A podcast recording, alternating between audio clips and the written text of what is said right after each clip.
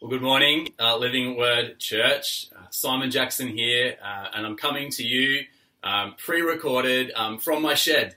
Um, I've kind of created this little kind of, well, it's not really a studio, it's just a space to film in that's slightly less distracting and away from the chaos of my three children. Uh, greetings to you this morning from the Jackson Five in Prospect and also from City Light Church North Adelaide. We continue to pray for you and hope that you are continuing uh, to love your neighbour, wash your hands, apply sanitizer, um, stay home, do all the right things as together uh, we seek to act out of love, not fear, um, and slow down the spread of the COVID 19 uh, coronavirus in this city. Um, we're going to come to the word of the Lord now. Um, I hope this is encouragement to you as we seek to keep living for Jesus and loving like Jesus. Uh, so please keep open in front of you Joshua chapter 3, uh, we'll just be in there a little bit, but thinking today about what it looks like to keep living for Jesus, um, holding out the hope of the gospel, trusting Jesus um, in these really strange, bizarre times. I'm, I'm, sure you'd agree. So let's pray and uh, ask God to help us understand His word this morning. Let's pray. Father, we thank you and praise you for all the good things you give us. Lord, thank you so much for your Son, the Lord Jesus. And Lord, we pray this morning uh, as we think about your word that, Lord, you would uh, remind us, Father, of just how wonderful you are how good you are, how you're the God who makes promises and you keep them, that you care for your people, uh, Father, and, and you see them through. You see us through all kinds of crises and calamities. Uh, Lord, help us to see Jesus, help us to hear Jesus, and to love Jesus afresh today. In Jesus' name. Amen. I think preaching about events uh, that um, are happening before us is actually a little bit risky and a little bit dangerous. It's very easy to encourage um, overreaction or to reinforce unhelpful panic in our hearts. That said, that the COVID 19 uh, coronavirus situation provides us with an opportunity to, to think about how we respond to anxiety at this time. I know many people, I myself am feeling a little bit anxious at times. Many people around me, my family, our church are feeling slightly anxious at this time. But specifically, I want to think together this morning about a particular kind of strain of anxiety uh, that comes when we are awaiting a threat, um, a, threat that's kind of gliding towards us, a bit like a fin coming at us in the water. Now, thankfully, right, Scripture knows the fear of impending danger and speaks intimately into it on repeated occasions. So, I'm gonna, I want us to take this opportunity to, to think afresh, to remind our collective memory of how the scripture helps us navigate this particular kind of anxiety, this anxiety that comes when something hasn't fully come upon us yet, but how do we manage that? So, um, and help us to think about where does our comfort come from when significant threat looms? But the threat actually hasn't really fully come at this stage. I want us to look at a unfamiliar portion of a fairly familiar passage of the Old Testament to get our minds thinking in the right direction and to help us along. Uh, we're in Joshua chapter 3. Um, after God's people, the Israelites, left Egypt, um, they wandered in the wilderness for 40 years, for decades. Um, when they finally arrived on the doorstep of the promised land, the land of Canaan, they were forced to face one last obstacle the Jordan River. Um, you know how the story goes. The, the priests, they carry the Ark of the Covenant into the water. When the water kind of laps at the feet of the priest, um, God miraculously um, parts the waters and allows the people to pass through into the promised land um, on dry ground. It's just, it's amazing, right? God repeats his miraculous provision of deliverance that their parents experienced a generation earlier at the Red Sea. But what we can easily miss is the little detail in the first two verses of Joshua chapter 3. And it's this this is the detail we can miss. The people of God had to camp by the river's edge for three days. Chapter 3, verse 1 and 2. Joshua rose early in the morning and they set out for Shittim. And they came to the Jordan, he and all the people of Israel, and lodged there before they passed over. At the end of three days, the officers went through the camp and commanded the people, so on and so forth. So the people had to camp by the side of the River Jordan for three whole days, um, not knowing what was coming next, not knowing how they would cross over the Jordan. I wonder what's it like to, to sit in your tent watching the river at flood stage, we're told in chapter 3, verse 15, as the, the river's churning and heaving and seething. What's it like to, to watch your children playing outside, knowing they're going to have to somehow cross this engorged, enraged river, dark with sediment and, and anger? What's it like for you to look at your sheep, look at your donkeys, look at all the heirlooms that you've brought with you from Egypt that represent your, your life savings, and wonder if you might lose it all? How does it feel to know that, that God is calling you to, to keep moving forward, to keep trusting in His promises. But all you can see in front of you is a river whose depths you do not know, but whose fatal power you can be absolutely sure of. I don't know. Can you see the parallels between Joshua chapter 3 facing this river and, and our situation today? There are parallels, aren't there? you know, this virus, COVID 19, is, is seeping across the world and it's reached our shores, it's reached our cities, and we don't know how treacherous it's going to be. But God is calling you and He's calling me as, as God's people, saved by the blood of Jesus, safe and secure in Him. He's calling you and me to, to keep moving forward, trusting Him, loving our neighbour, serving the kingdom but I don't know about you, but all I can see around me at times is germs on surfaces or, or people out there I pass by who could be vectors of the disease. Do you feel that? Because of all of these parallels between then and now, it's striking actually, I think, for us to reflect on what God didn't do first with his people. You see, God, He could have, but He didn't. God could have just picked up His people, you know, with a mighty kind of whirlwind and just deposit them on the far side of the River Jordan safely in the promised land. He could have, but He didn't. He could have, but He didn't, you know, kind of part the Jordan so that was waiting for them when they arrived, that they just had to kind of just keep walking on through and hey, here we are, you know, beautiful, we're in the promised land. I mean, he could have, but he didn't. He could have, but he didn't, simply ask them to, to swim and just sort of float gingerly across, seeing that everyone made it safely to the other side, and every sheep and every donkey and every gold ring and heirloom was accounted for. I mean, these, these could have been equally miraculous and equally effective, you would agree, you know, in, in carrying God's people, God's children to their new home. Instead, God chose for his people to wait, to watch the flood, inviting them to, to trust in him with all that crossing the flood might mean.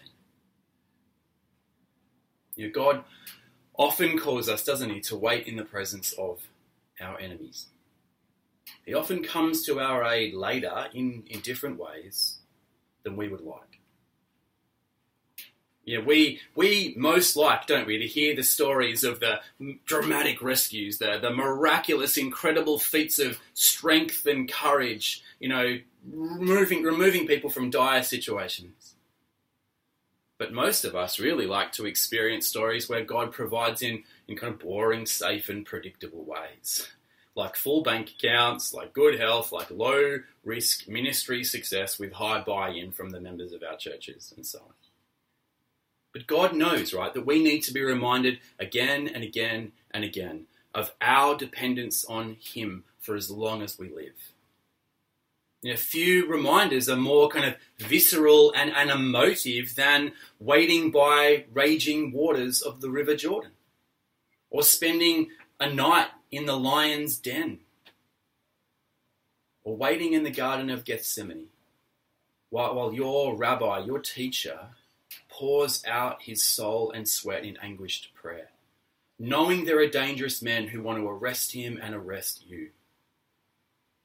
God knows that, that these reminders of our dependence are frightening and place profound strain on us, even when things turn out well in the end. He knows that. That's why He shows us that we can trust Him and that we can wait on Him.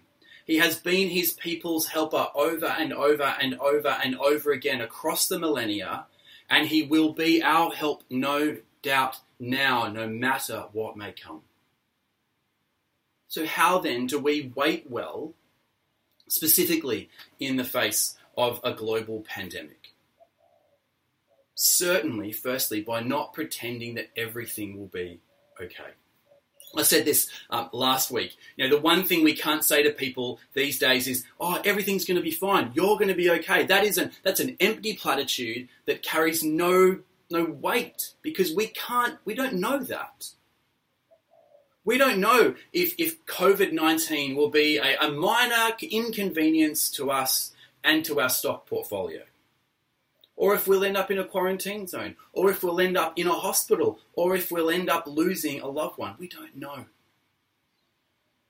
But waiting well in the face of coming danger, waiting well in the midst of some fear and anxiety, means taking seriously the reality of the danger that's in front of us. Our God takes our lives and our sufferings very seriously indeed. And He says, God reminds these people, Lamentations chapter 3, verse 33, God, He does not willingly bring affliction or grief to anyone because He cares for us. And, and, and He cares for the things that we care for. And when through the deep waters He calls us to go, He makes sure, sure that the river, the rivers of sorrow and, and the rivers of, of grief do not overflow. For Lamentations 3 says again, though he brings grief, he will show compassion. So great is his unfailing love. So God, God doesn't promise that we won't be impacted by COVID 19. We don't know if it's going to be okay. But we know that if we're in Jesus, we're safe. We have guarantee beyond the grave. And let me close with just one last thought about how you and I can wait well on the banks of this river, even as the floodwaters begin to swell. Here it is pour out your anxieties to your Father in heaven who cares. Don't churn fruitlessly inside your heart with worries about school closings or travel plans that have kind of fallen apart or, or economic downturns or potentially infected surfaces when you touch them. When you're afraid, turn to Him.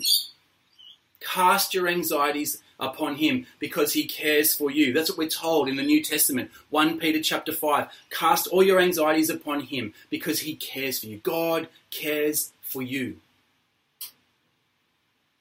In fact, let the let all the hand washing, let all the application of hand sanitizer, every time you do that, I want to encourage you to re-entrust yourself to the, into the hands of our loving Heavenly Father. Um, at church, at City Light Church North Adelaide, I'm encouraging us um, to memorize Philippians chapter 4, verse 4 to 7 um, through this time.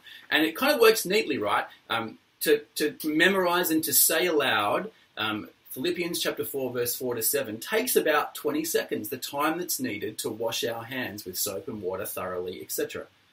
And so I'm encouraging, as we do our hand washing, as we apply hand sanitizer, to re entrust ourselves into the hands of our loving, mighty Father and to remind ourselves of the Word of God. You know, so Paul says to the Philippians in chapter 4, and by extension to you and me, he says, um, rejoice in the Lord. Again, I say, rejoice. Let your gentleness be evident to all. The Lord is near. Do not be anxious about anything, but in all things, through every situation, through prayer and petition, with thanksgiving, bring your request to God. And here it is. And the peace of God, which surpasses all understanding, will guard your hearts and your minds in Christ Jesus our Lord. Amen. Cast all your anxieties upon him. I love Philippians chapter 4, verse 4 to 7. You know, God promises, He says, Don't let yourself be anxious. You don't need to be anxious because I am near. I'm with you. And if you are anxious, bring those anxieties to your Heavenly Father who hears you, who loves you, who cares for you, who's died for you. Bring them to Him. And, and then the promise of God is this the peace, oh, the beautiful peace of God, which surpasses all understanding will guard your hearts and your minds in Christ Jesus our Lord. God's peaceful presence is guaranteed to us, even in the midst of this flood, the COVID 19 situation. So, can I encourage you today? Don't spend your time frantically, frenetically strategizing about how you'll cross the flooded river. You know, that's so instinctive, right? But it, it's, it can be foolish and it can be needless and a waste of our energy. Do wash your hands. Do the wise things, brothers and sisters. Stay home as much as you can. Call your doctor if you need to.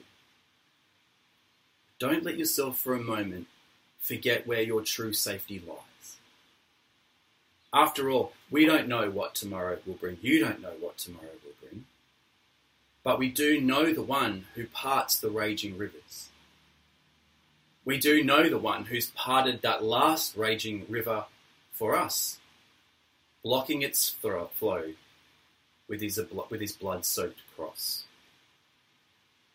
The final crossing you will indeed find already open and waiting for you in the Lord Jesus Christ. And on the far side, in the promised land, in the new creation, there'll be no fear. There'll be no waiting anymore. We will be with God and we will enjoy Him forever. So, with that in mind, keep trusting Jesus. Cast your anxieties upon Him. Keep loving those around you. And keep reminding yourself of God's peaceful presence that comes to us through prayer, through casting all our anxieties upon Him. Brothers and sisters, keep on keeping on. Keep your eyes fixed on Jesus. Let's pray. Sovereign Lord, our great and loving Heavenly Father, you are the hope and you are the healer of your people. And you have promised a world where there is no more sickness, no more crying, no more anxiety, no more grief, no more pain, no more death. By Christ's death and resurrection, you have set your people free from the penalty of sin and from the penalty of death. Lord, we pray that your kingdom come. We pray that your will be done on earth as in heaven. Lord, please prosper the work of those who are seeking a vaccine for the coronavirus. Lord, we pray for those involved in essential services, for health professionals, for leaders of our communities, our church communities, our educational communities, our business communities. We pray for wisdom for them. Please comfort, Lord, those who are mourning the loss of loved ones, or for those who are living in fear of this disease, and for all those who have concerns about loneliness in the coming season. We remember this morning in particular Father, those countries in our world who are seriously impacted by the COVID 19 virus at this time. In particular, we bring before you the nations of Italy, we bring before you the nation of Spain, we bring before you the United States of America, where it seems like there's a sense in which this virus is out of control and now bringing almost impossible burdens upon the healthcare systems. Lord, we pray, Father, that you would restrain the virus, particularly in these places. Measures put in place, we pray that they would be effective in slowing the rate of the spread. And Lord, indeed, help us, Lord, to um, play our part in this city to slow the spread of the virus, to flatten the curve, Lord, to unburden our, health healthcare system, Lord, and to particularly protect the vulnerable, the elderly in particular, and the already sick. Lord, help us uh, to not be complacent, Help us to be vigilant and wise. Lord, uh, please give governing authorities around the world wisdom in their management of this crisis and give to your people your peace beyond understanding, generous and wise hearts, and a renewed trust in your sovereign goodness and glory. Lord, we pray that you would turn the hearts of many now experiencing fear and anxiety, that they may find peace, the peace that comes as the fruit from the Spirit the peace wrought by the death and resurrection of your Son, Jesus Christ, our Lord, in whose mighty name we pray. Amen. Friends, it's been really great to gather together as the Lord's people this morning. Although um, scattered, we are still by the Spirit gathered together as the people of God um, at, Living Word Church. Uh, it's been really good to gather together to pray, to hear the Word of God, to encourage one another. Want to continue to encourage you um, to um, encourage each other in this time. And let me leave you with uh, the words again of Philippians chapter 4, verse 4 to 7. Uh, Paul writes, um, Rejoice in the Lord. Again, I say rejoice. Uh, let your gentleness be evident to all. The Lord is near. Do not be anxious about anything, but in every situation, through prayer and petition, with thanksgiving, bring your requests to God. And the peace of God, which surpasses all understanding, will guard your hearts and your minds in Christ Jesus. Go well, keep trusting Jesus, keep loving your neighbour. See you soon.